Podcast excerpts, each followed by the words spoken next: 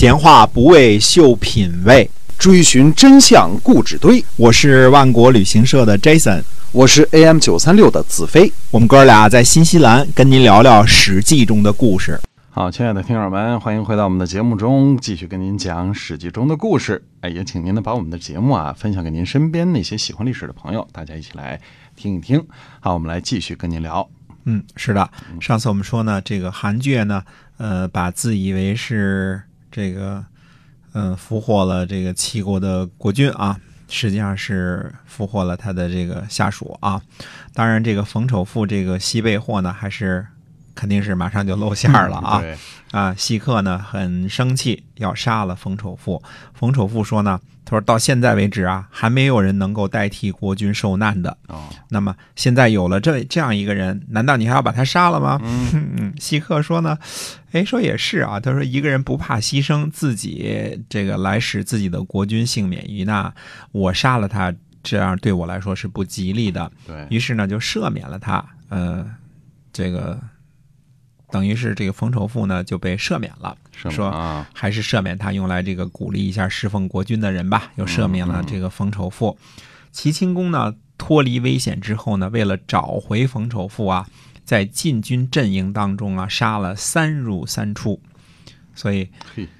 赵子龙七进七出，这是小说家言啊。但是齐清公是三入三出啊，也是十分勇敢了。每次齐清公呢从晋国的阵中杀出呢，齐国的军队呢都会拥护着他后退。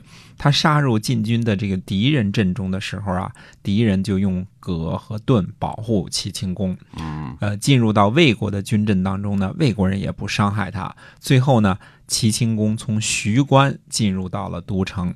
见到守城的军队，说呢，说你们努力吧，齐国的军队战败了。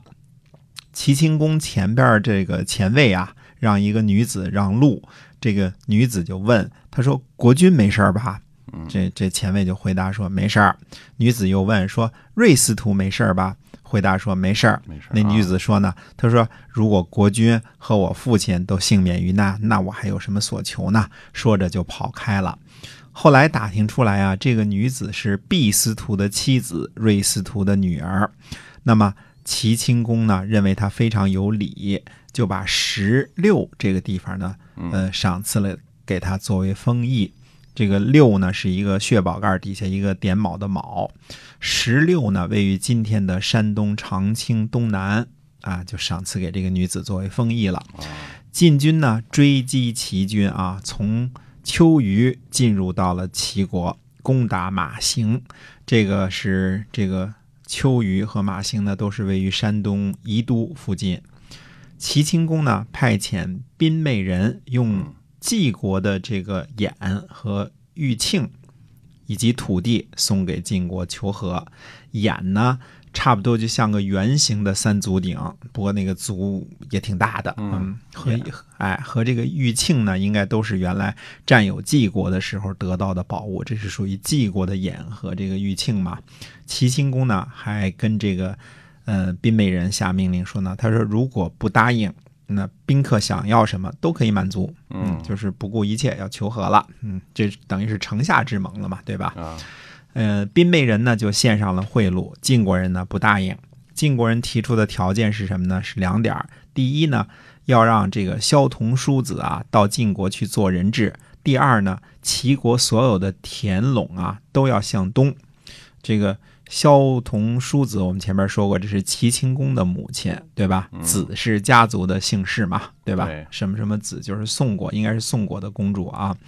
让这个田陇呢都改向东呢，那样齐国所有的道路也都向东了，这样晋国的兵车就可以随时开进来了。虽说这个宾美人领到了旨意呢，是什么都可以满足，但是这两点呢，实在是有些过分啊。西客呢，还是不肯原谅。呃，原来萧这个萧同叔子嘲笑他们身体残疾这件事儿啊，还是不肯原谅这件事儿。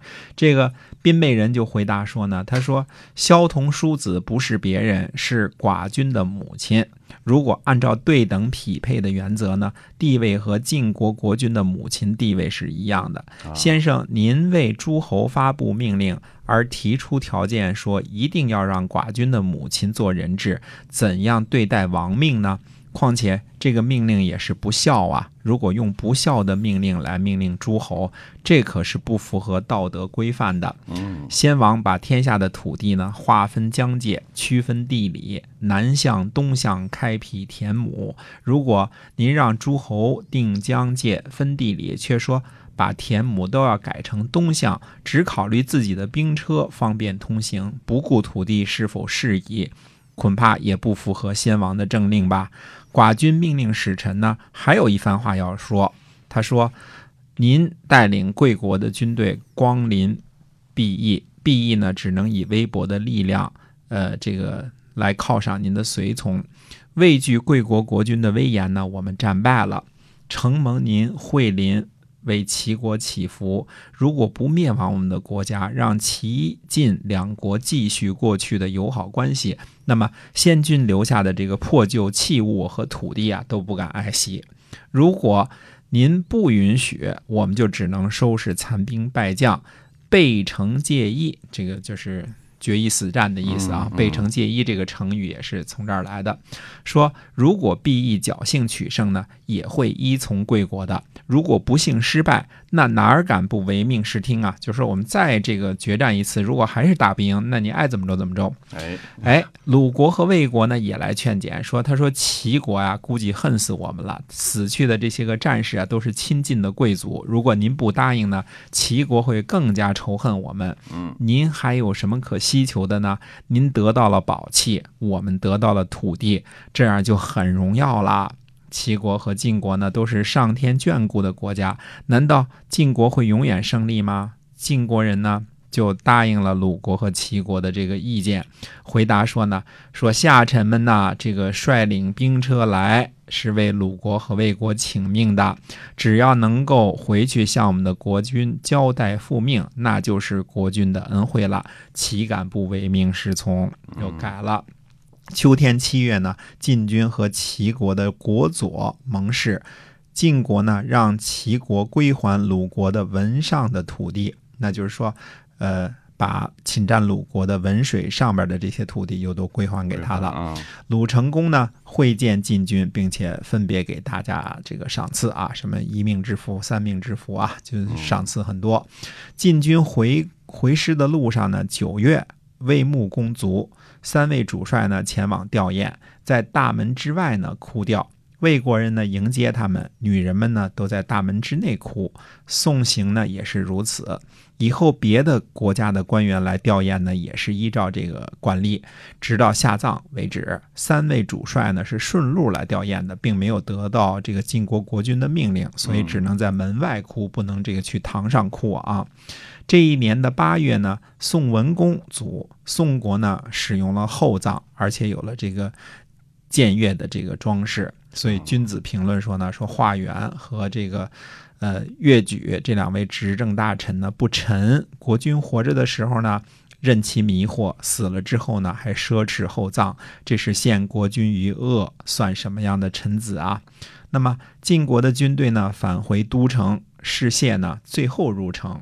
后来老爸士会呢，就对他说：“他说你不知道，老爸我也在盼望着你回来吗？”嗯，这个士燮就啊、呃回答呢，他说。